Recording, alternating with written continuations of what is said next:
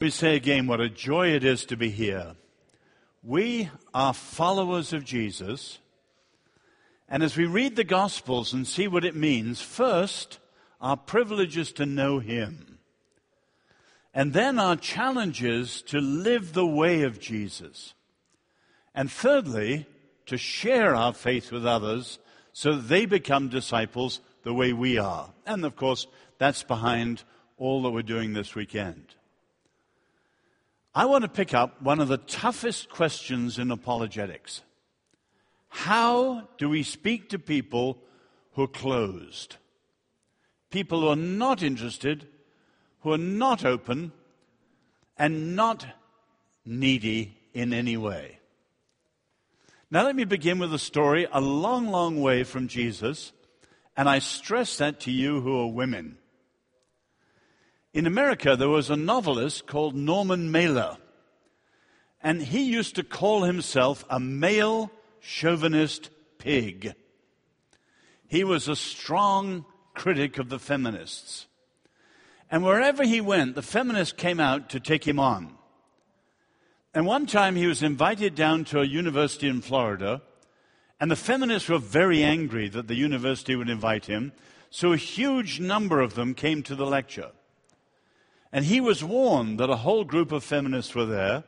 So Mailer stepped forward to the podium and he said, All right, you women, boo now.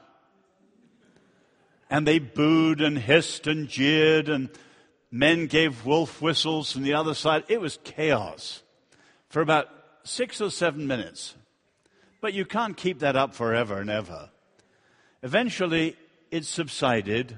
Mailer stepped back to the microphone and said, didn't I tell you, you obedient little women? and from then onwards, they listened to Mailer with a kind of stunned silence. Now, let's be clear. In terms of the substance of what Mailer said, no one could have been further from Jesus. Our Lord had a heart and an eye for women no one has accused Jesus of being chauvinist. But in terms of the style, not the substance, the style in which Mailer did it, in many ways he's closer to our Lord than many of us are who are disciples of Jesus. Because you see in Scripture a type of communication when people are closed that is creative subversion a form of persuasion through surprise. Let me give you a biblical example. Do you remember in the book of Kings when Ahab and Jehoshaphat are going out to battle, the bad king and the good king? And they're in Samaria, Ahab's capital, and they bring on all the prophets who were court prophets. And everyone says, attack and win. And they even have visual aids. One prophet produces horns to show how you're going to gore the enemy and win easily. And Jehoshaphat is the Lord's king. He was a little uncomfortable. He says, Well, don't you have anyone else? And Ahab says, Yes, I've got one other, but he's always negative about me. And they go off to, con- to collect Micaiah, who is the Lord's prophet. And the royal servant says to Micaiah, everyone's prophesied victory, you're under orders to say the same thing too. So, he's always negative. Everyone else has said something different. And he's got to speak the truth when they've all been false. What would you do? Micaiah comes on. You read the story carefully. He prophesies falsely. The true prophet says, attack and win and goes along with the false prophets. But just sufficiently tongue in cheek, although that word isn't in the Hebrew. In the middle of it, Ahab, the bad king, bursts out, I order you to tell the truth. Micaiah says, You're going to die. And Ahab, the bad king, had walked onto that right uppercut the same way those feminists walked onto Norman Mailer's. An expectation was built up in one direction, and suddenly a punchline and an effect was brought about in completely the opposite direction. And people who did not want to see something were forced to see something almost despite themselves. And actually, there's many, many examples of communication like that in the scripture. And they're always when people are not open, not interested, not needy. That's what we're talking about this morning. How to persuade people who are closed. Now let's begin with a problem. I don't know Sweden, but in the English speaking world, both in Britain and in the United States where I live now, Christians are wonderful when people are open. All our witnessing methods assume that people are interested. God has a wonderful plan for your life. Two, three, four. In other words, it assumes that people are interested in God and God's plan for their life, and so on. And most of our evangelism assumes people are open and want to hear us. But of course, most people are not the slightest bit interested in hearing us at all. Now, of course, everybody is open at some point in their lives. We could look at that in more depth. Spiritually, and culturally, everybody is open at some times. But most people, most of the time, are not open, not interested, not needy. Now you can have a very hostile Marxist, or a dogmatic atheist, or you can have a happy go lucky surfer, spends all his life on the beach or climbing mountains or whatever, doesn't give a thought in the world for God or religion or meaning or anything like that. So there's all sorts of different ways you can be closed. Whether hostile or indifferent or maybe a bad experience from the church, whatever it is, many, many people, most people, most of the time, are closed. Which means that most Christian witnessing speaks to where people are not because they're not open. And that's one of the reasons we miss so many people and don't get over. Now, the trouble is in the English speaking world that this problem in witnessing has now been transferred to public life. And Christians, when they want to fight against abortion or for views of marriage, they get out there and they just preach and shout louder as if that makes sense to people without being persuasive. And so there's a real challenge today. Much of the church is not persuasive. Now, I could give a whole number of examples. Let me give you one. Many years ago, I was at L'Abri. And the, Francis Schaeffer had a living room, a sitting room that was like a long railway carriage. And you could have various things going on in the same room at the same time. One Saturday night, there was a Christian from Cambridge University in England witnessing to a student from the Sorbonne in Paris. So you had a Christian witnessing to an existential atheist. And they were talking about the resurrection. And the Cambridge Christian was giving all the arguments and the evidence for the resurrection. And towards midnight, the French student was fascinated. And towards midnight, he said, I believe Jesus did rise from the dead. And the Cambridge Christian sat back. You can imagine two chess players. It was as if he just said, checkmate. You believe Jesus rose from the dead? Time to pray. Then the Frenchman looked at him with surprise and said, So what? You could have six resurrections every day before breakfast, and none of them would mean that Jesus was Lord. Because the Frenchman believed the world was accidental, random, absurd. What did one resurrection mean? Nothing. And for three hours, the Cambridge Christian had been pouring all these arguments into a bucket that had no bottom, and it all spilled out on the floor. And he realized he had to start all over again because he had not been persuasive. And you can give many, many examples from that. And I suggest to you that's one of the problems of the church today. we're not terribly persuasive when people are not open. Of course, when people are open, we've got the answer. Let me go back, though, to an example in history. Not one of my great heroes, except at this point. I'm talking about Erasmus and the Renaissance. The time of the Renaissance, the problems in Europe were incredible. But Erasmus, who wanted to preach the gospel, had above all two simple but profound problems. One, the world of the Renaissance was highly relativistic. Everything depended on where you came from and how you saw things. Now, our generation's very much the same because of postmodernism. And no generation is more like Erasmus's than ours.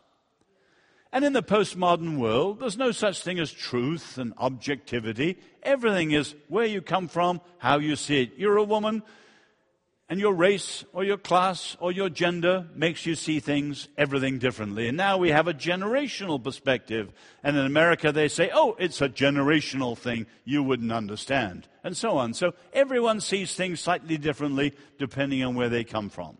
And that was one problem Erasmus had. How do you say anything simple in a world of relativism like that? But that was only half the problem. The other half of the problem was that the church was worldly. So everybody knew the corruptions of the papacy. Alexander VI, a celibate pope, had children by his own daughter. So you had incest, you had murder, you had bribery, corruption, all of this from the Pope. And you can imagine what the local parish priests did, and so on. So, how can you say anything simple about Jesus and the way of Jesus when the church was behaving like that? And sadly, today, you can see many crazy things that Christians are doing in parts of the world, and people go, oh, if that's the church, if that's your faith, not for me.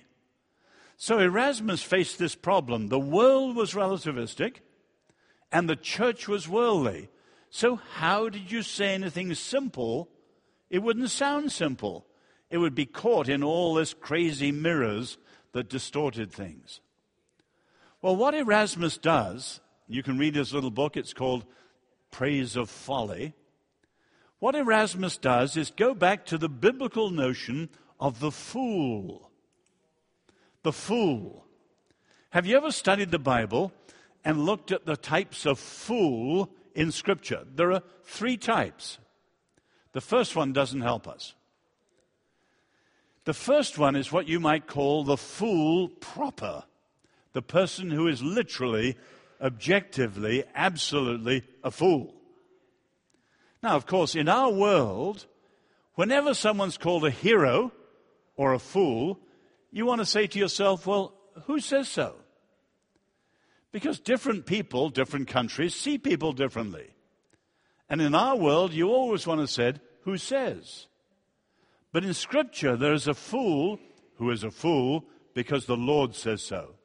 And that's why they are really fools. In Psalm 14:1, the fool says in his heart, There is no God. And so. That doesn't help us. The second type of fool in Scripture is what's called the fool bearer. The person who is not a fool, but is prepared to be seen as a fool and treated as a fool for Christ's sake. Now, when I say that, you know where that goes back to 1 Corinthians 4. Paul, writing to the Corinthians, is being ironic He's saying, You Corinthian Christians, you're actually fools, but you think yourself wise. And we apostles are actually wise, but you think us fools. And we are prepared to be seen as fools, treated as fools for Christ's sake. And there are many others in Scripture. You have David dancing for joy before the Lord. His own wife thinks he's an idiot. But the supreme fool bearer in Scripture is who? Our Lord. And before Jesus bears the sins of the world, he bears the mockery of the world and he's made into a joke king. And you remember they give him the crown of thorns and the purple robe and they mock him. He's about to bear the sin of the world, but he bears the derision of the world. He is made a fool. Of course, he wasn't a fool, but he is prepared to be seen as a fool, treated as a fool, in order to serve God's purposes. That doesn't help us terribly. The third fool in Scripture is the person prepared to be seen as a fool, treated as a fool, but who uses that position like a jester to bounce back and speak truth to power and prick the balloons of the high and mighty and tell the emperor he has no clothes and so on. And that is actually the words used about Jesus and the cross in 1 Corinthians 1. So God Himself, who is all powerful, comes down utterly weak. Who is all wise, comes down looking foolish. And so on and so on. Now, Erasmus uses that idea, and in his book, the central character is Dame Folly. Cap and bells, everything. And she prances around and makes fun of the academics and the scholastics and the Pope and the priests and soon Europe was just rolling with laughter. Who on earth had the courage to say all these things about the Catholic Church and the corruptions and so on? Well, what you see by the end of the book, and the book plows the ground in which the seeds of the Reformation and the gospel were soon to be sown. But what you see at the end of the book, Dame Folly, the jester, takes off her cap and bells. Who is it? Jesus. The Renaissance world is so crazy that the only wise person was the fool. And who is the fool? Jesus in disguise. And that, of course, is what the New Testament tells us God has done in Jesus to come down and subvert us when we were sinners and thought ourselves so great. Now, that's a very powerful book, and it made a very important part in the Reformation that followed.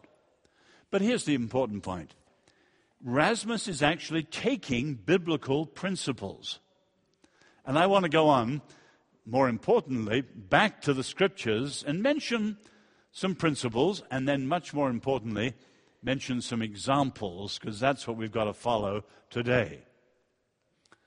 Take a couple of biblical principles which in the scriptures are very, very obvious, and yet we say, well, of course. And yet we don't do them today. So, first little principle.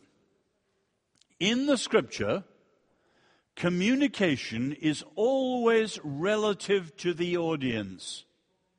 Or put it differently, more simply, in the scripture, people speak to where people are. Now, that's terribly obvious, isn't it? But we don't actually do it. On the one hand, as modern, I don't know about you Swedes, may be wonderfully different from all the rest of the Europeans. I'm sure you're better than us English speakers. But in the English speaking world, let me criticize my own country and Dick's fine country. In the English speaking world, we have lots of recipes, formulae, one, two, three, four ways, and people know these, like the four spiritual laws. Jesus never spoke to two people the same way. Why? Every human is different. And everyone you speak to is slightly different from everyone else you speak to. So we certainly learn the language, say, of a Buddhist, or a Marxist, or an atheist. But there's no card carrying atheist who's exactly the same as every other atheist and every other Buddhist. Every human is different. And we need to speak to where they actually are and not where our recipe, our formula, or whatever hopes they are. Now, one of the questions when you want to discover where people are is are they open or are they closed? Because you speak one way when they're open and a different way when they're closed, and you have to know. Take, say, in the scriptures, I don't know who you would say is the most open person in scripture. The Bible doesn't tell us, so your guess is as good as mine. My suggestion would be the most open person, the Philippian jailer. You remember he comes to Paul and he says, What must I do to be saved? I haven't been here 24 hours yet, but no one's come up to me in Göteborg and said, What must I? No, I'm teasing, but no one's come up to me ever in London, New York, Washington, ever. Now, in China, when Nanjing, Nanking was about to fall to the communists, people did come up in desperation to my parents and other Western missionaries and said that because they were so filled with fear. But that's very, very rare. How many have ever come to you like that? Well, for Paul, you remember he's in prison with Silas. And as they're singing to the Lord that night, there's this huge earthquake in Philippi, and all the prisoners are about to escape. So the jailer would be fearful for his life, and he comes to Paul in real desperation. What must I do to be saved? The earthquake around him, probably like the earthquake inside him, and he is incredibly open. Now, how does Paul answer him? He says, Put your trust in the Lord Jesus and you'll be saved. I'm not mocking Campus Crusade four laws, but the Campus Crusader would only have finished one law. Paul's finished. There's no two, three, and four. Why? You can be that simple that straightforward and that brief if someone is that open. But of course, not everyone in Scripture is that open. Take another example at the other end of the extreme. In the book of Numbers, when Miriam, Moses' sister, is speaking against the Lord, the Lord says to Miriam, I speak to ordinary people through prophets. And I speak to prophets through visions. And there's only one person I can speak to face to face your brother Moses. Why? Because of the meekness and humility of his heart. Moses had an attitude that was so open, the Lord speaks to him straightforwardly. But other people, in different ways, because the Lord speaks to people knowing where they are. Now, of course, that means that unlike Jesus, who's with people and he immediately knows where their hearts are, we don't. So we have to listen and love and talk and ask questions in order to discern, to discover where people are. And one of the questions is we don't say this to them, but we're saying it to ourselves are they open to the Lord or are they closed? And then you'll speak differently if they're open and speak very differently if they're closed. I learned a lot from Rick Warren, who always has a very simple question when he's with people he doesn't know. He just says and often puts his arm around their shoulder. He's a big teddy bear of a man. He says, Tell me your story. And he asks it with real interest and love. I met one of the homosexual gay activists who had come to Christ. He had no teeth in his mouth. New York police had knocked them all out. He says openly when he began his organization, he had more than 100,000 members in New York. And when I met him, he had 3,000 left because of AIDS. He said the turning point, though, was when this big teddy bear of a man, he didn't know, put his arm round his shoulders and said to him simply, Tell me your story. And he said, An hour later, I found myself crying. No one had ever asked me about me. And here's someone who's interested in me and loved me enough to listen. And then he said, to my horror, I discovered he was a pastor. we always need to discover where people are with real love and real listening, and many of us try and talk too soon. But one of the questions, as I said, is are they closed or are they open? Take another biblical principle. This one's not quite so easy. In the scripture, communication is always relative to the aim. In other words, you speak in a way which serves the goal that you have in mind. If someone is closed, they're not interested, hostile, indifferent, whatever. What is your goal, your purpose? Well, in biblical terms, what you're praying and longing to see is what the Bible calls repentance. The Greek word is much stronger, metanoia, an about turn of heart and mind and eventually life so that people turn from the way of life they're living now to our Lord and a new way of life. And that moment of repentance, metanoia, an about turn. We have the modern word paradigm shift, and so on.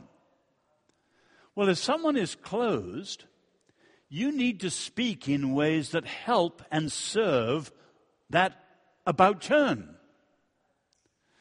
And a good example of that in Scripture is Nathan talking to David. You remember David's story. He'd committed murder, he'd committed adultery. But he's not a constitutional monarch like your king of Sweden or our queen in England. David is authoritarian. He had killed Bathsheba's husband the day before. Anyone who had tackled him in the wrong way, he could kill them the next day. I mean, David is not thinking about, I'm an adulterer, I'm a murderer. But Nathan's not afraid for himself. He wants to lead David to repentance, that about turn. And actually, knowing the whole story, if you read Psalm 51, which is David's psalm after Nathan has spoken to him, Psalm 51 is drenched in sorrow.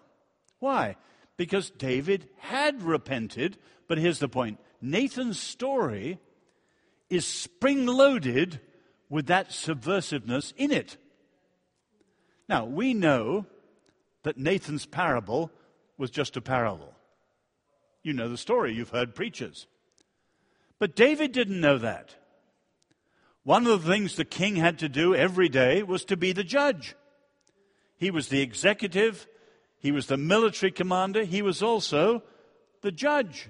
And every day stories came in of cases from all around the country, and, and the king would decide. And so Nathan comes in with one more story. So David's sitting there. He's not thinking, I'm a murderer, I'm an adulterer. Just sitting there, and Nathan comes in and says, Your Majesty, we've got a case here. Two men, one rich, one poor, and you remember the story. And David is involved in it. Halfway through the story, he bursts out, He deserves to die. Capital punishment. Maybe Nathan pauses just a second and says, It's you. What? You see, the expectation had been built up in one direction. Your Majesty, judge this case. Suddenly, you're the man. It's you the whole thing turned over, and it's as if David is sitting on a trapdoor and it suddenly goes, and whoop, he's shot down, and he's in the presence of God and God's truth, and he's convicted. But you see, the parable contains the subversiveness. So he not only aims for repentance, the parable is loaded with this subversiveness in it. Now, that's easy to say. Let's go on to look at some of the biblical examples of this, starting with very simple ones, moving up to tough ones like that. One of the simple, this is always to people who are closed. One of the simplest ways you have of doing things in the scripture is to reframe how people are seeing things. In other words, people's framework in their thinking is wrong. And with a wrong framework, they can't see the truth. They're seeing God wrongly. So they need to have a correct framework put in place so that they see rightly. A good example is what's called the first Christian apologetic in the scriptures, which is Peter, on the day of Pentecost. There's lots of apologetics in the Old Testament, and our Lord too, but the first Christian apologetics on the day of Pentecost. You remember the story. The Holy Spirit falls. They're all speaking in the many tongues so that many people can understand them. And of course, what do the skeptics say? They're drunk. They're drunk.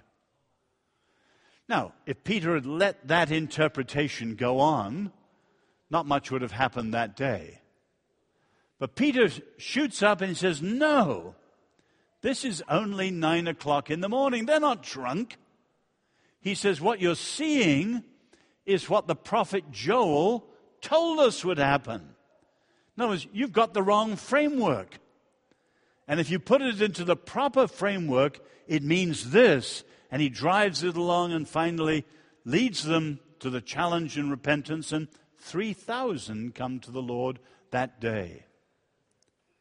Now, that isn't terribly subversive, but many people we meet today, they have such a wrong view of the church, such a wrong view of the Lord or of Jesus or the scriptures or whatever it is. You could say to them, if I believed that too, I wouldn't be a Christian. They're seeing it all wrongly. And sometimes all it takes is to reframe it so they're seeing the issue right and now they see it properly. But let's go a deeper one. The use of questions. There's a huge difference between statements and questions. And have you ever noticed in Scripture, whenever people disbelieve, the Lord and the Lord's people answer with questions. What's the first words after the fall? What's the first thing God says after the fall? What? Uh, in effect, yeah, in effect, what have you done? Adam, where are you? Now, did God, had God lost them? Did the Lord not, not know which tree they're hiding behind? Of course not. He's saying, Where are you? And as you said rightly, translating it almost, what is it you've done? The Lord's question smokes it out. Now, a question, why is a question more subversive? Well, a question is indirect.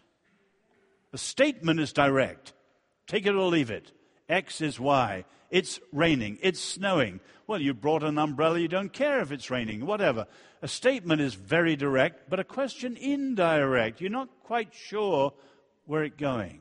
But there's something else about a question, too. It's indirect, it's involving.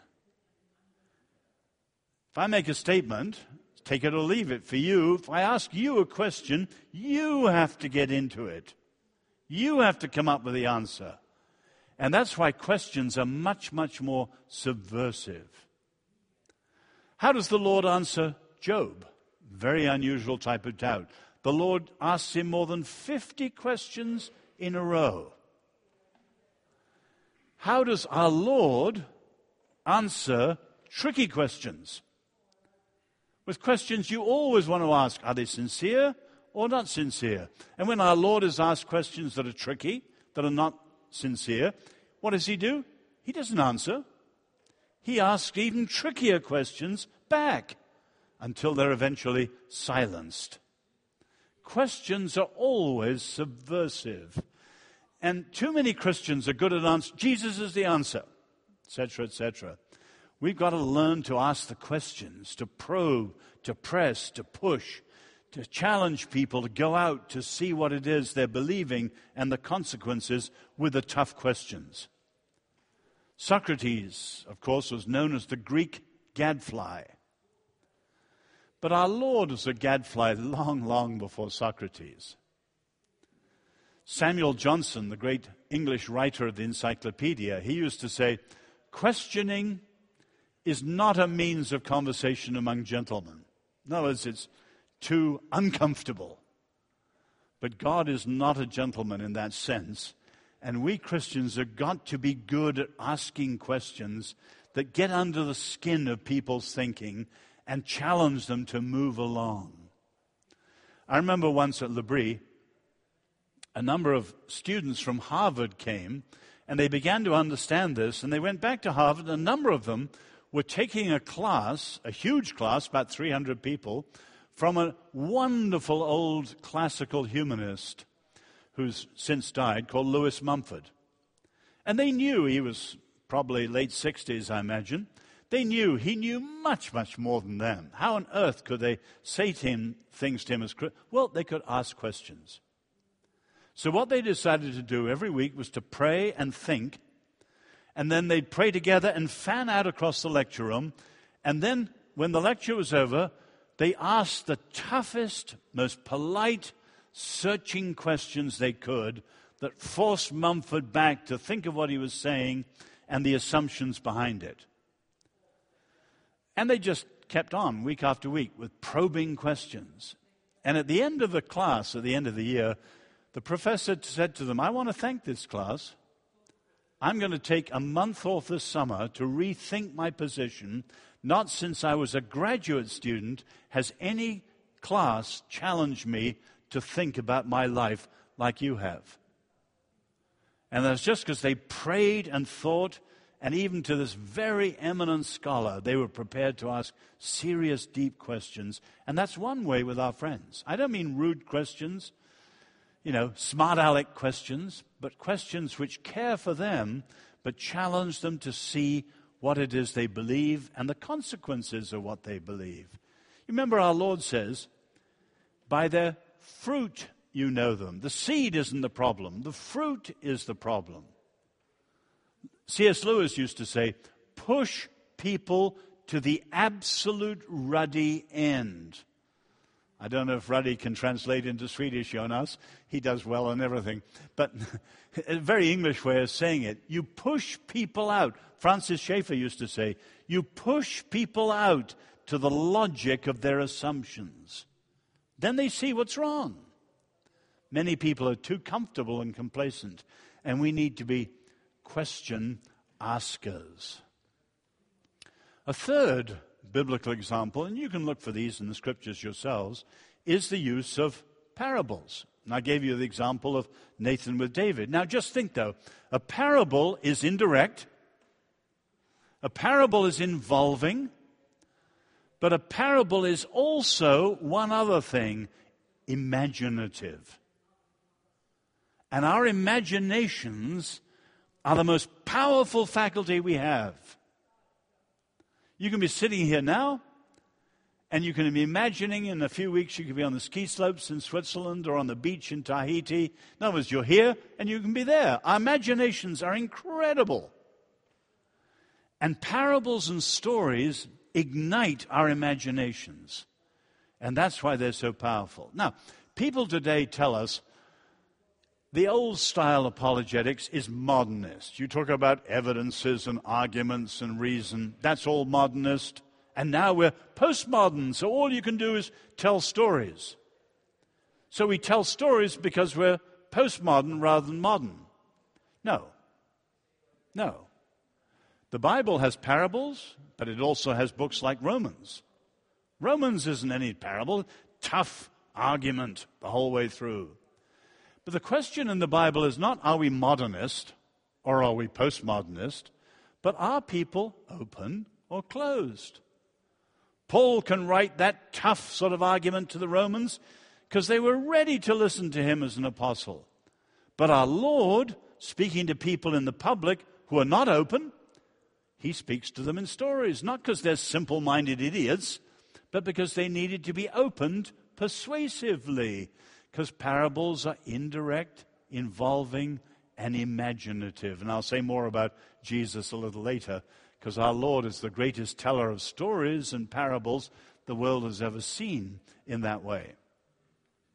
One last thing in Scripture you can look for, and this is the one that I wouldn't even begin to be any good at because some of these are difficult. And that is, you see in Scripture the use of drama and ploys. And my favorite example, forgive me, those of you who don't think it's right to drink, my favorite example is Jeremiah chapter 35, where the Lord tells Jeremiah to invite the Rechabites, or the fundamentalists of the day, to drink some wine. The Lord invites Jeremiah to invite the fundamentalist to drink wine. It's as if Billy Graham, who's a Baptist, invites all the good Baptists in his area to a sherry party. Now, you can imagine what the people were saying in Jeremiah. I mean, the liberals watching, they're saying, doesn't, do, doesn't Jeremiah know the Rechabites don't drink? Or maybe some of them are saying, hey, this is really funny.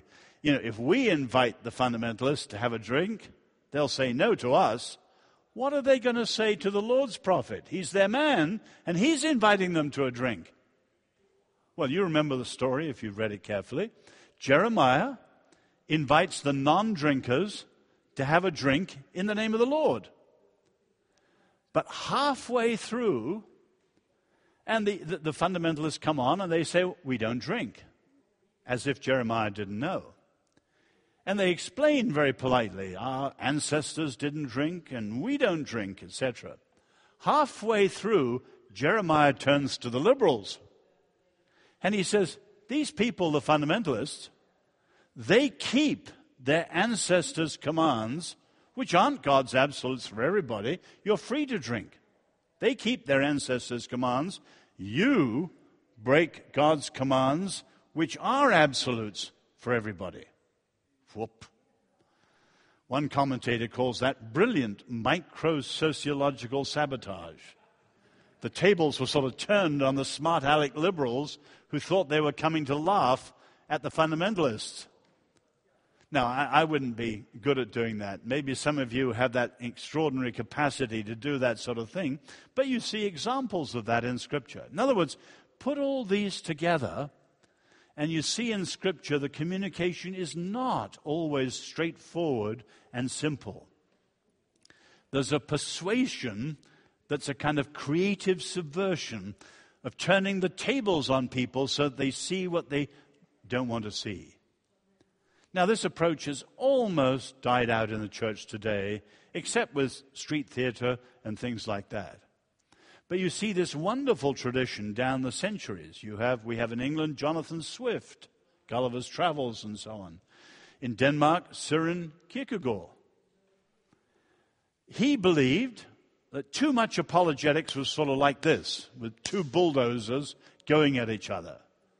Kierkegaard says, no, no, an apologist should be and he used two pictures. One was the apologist should be the midwife. God is bringing people to birth. We don't give them life. The Lord is bringing them to birth. We're just midwives helping it along.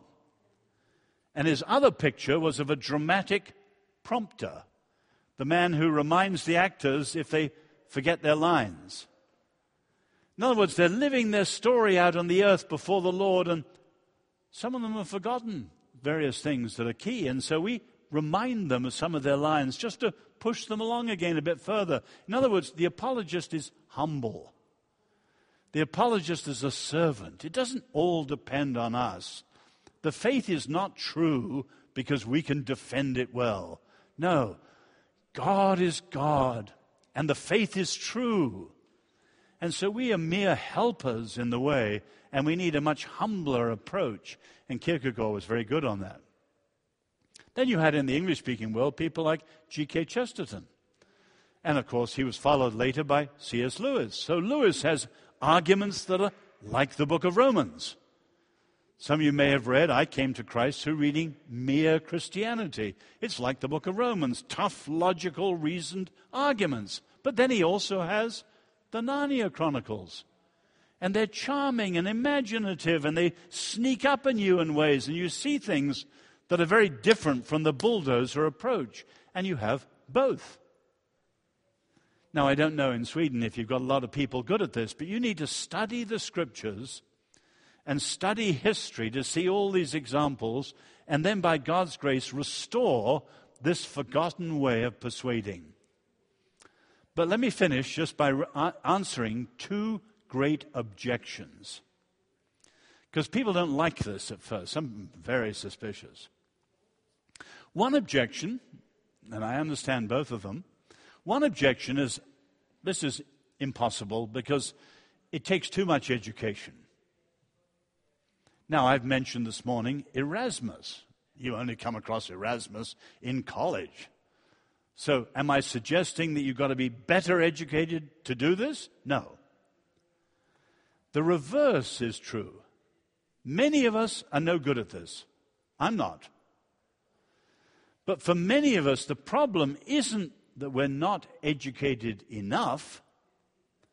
The problem is we've had too much education of the wrong sort. Most Western education today is about rational analysis and criticism and all these good things, which are very, very, very important. But to put it in the modern terms, they're all left brain style of thinking. Modern education has hardly anything about creativity, imagination, and all these things.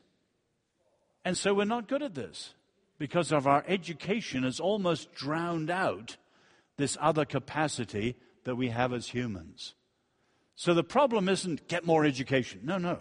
Actually, ask yourself if the end of your education has left you someone who doesn't appreciate beauty and imagination and humor and irony and creativity and things like this, which are needed to spark people into these ways of thinking. In other words, we've had too much education of the wrong kind.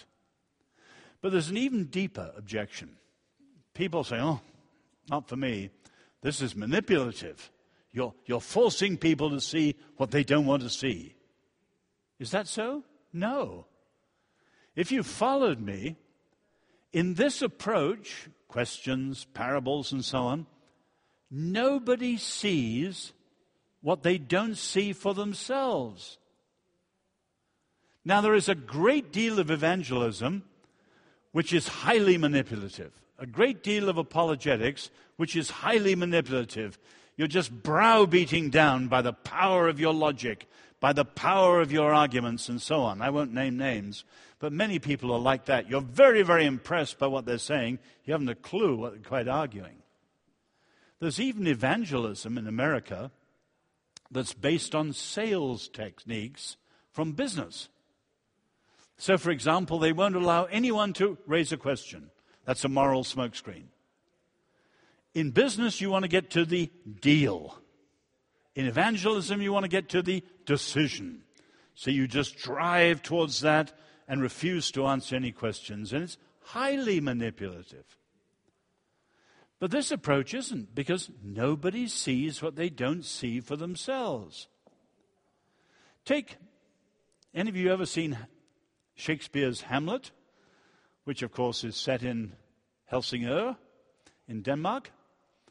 Um, Hamlet is pretty sure that his stepfather murdered his father but he doesn't know. And so he creates a play in the middle of the play, and Hamlet says, The play's the thing in which to catch the conscience of the king. So you have this play, and he watches his stepfather watching the play, and he can see his stepfather's guilty as he watches the play. That's what the parable do. Take, say, Jesus and the parable of the vineyard dressers. I'm sure when Johnny preaches on the parables, he explains what Jesus is saying. He expounds what Jesus is saying. But Jesus doesn't. We know the stories too well. You remember, they were hearing them for the first time. And Jesus never says who he's talking to. So he tells the story of the vineyard. And say you're the reporter for television or you're daily Swedish newspaper, and you're watching this crowd, and maybe there's 50 or 500 or 5,000, we don't know, but you're watching this crowd. Most of the crowd are fascinated. Here's the story of the day which Jesus is telling. They're not quite sure what he's talking about, but they're listening with rapt attention. But as you're watching closely, there's a section of the crowd, and they're shifting from one foot to the other, and teeth are getting clenched and you can see veins standing out in the head. This section of the crowd's getting livid. Who are they? The scribes and the Pharisees. You recognize them. Why are they getting upset? Jesus has not said a thing about scribes and Pharisees. Who has convicted them? they've convicted themselves. That's exact. If David had not been a murderer and an, an adulterer, he would never have had to write Psalm 51. But he was. And Nathan's story invites him to get into it. And then he sees the truth for himself. And when you use questions like that or tell stories that illustrate truth, you're inviting people in and then they see it for themselves. So it's anything but manipulative. It's an invitation rather than a manipulation. Close with this thought. At the time of the Renaissance and before, there were two symbols for apologetics. And you might take this seriously at Apologia. One symbol was this the closed, clenched fist.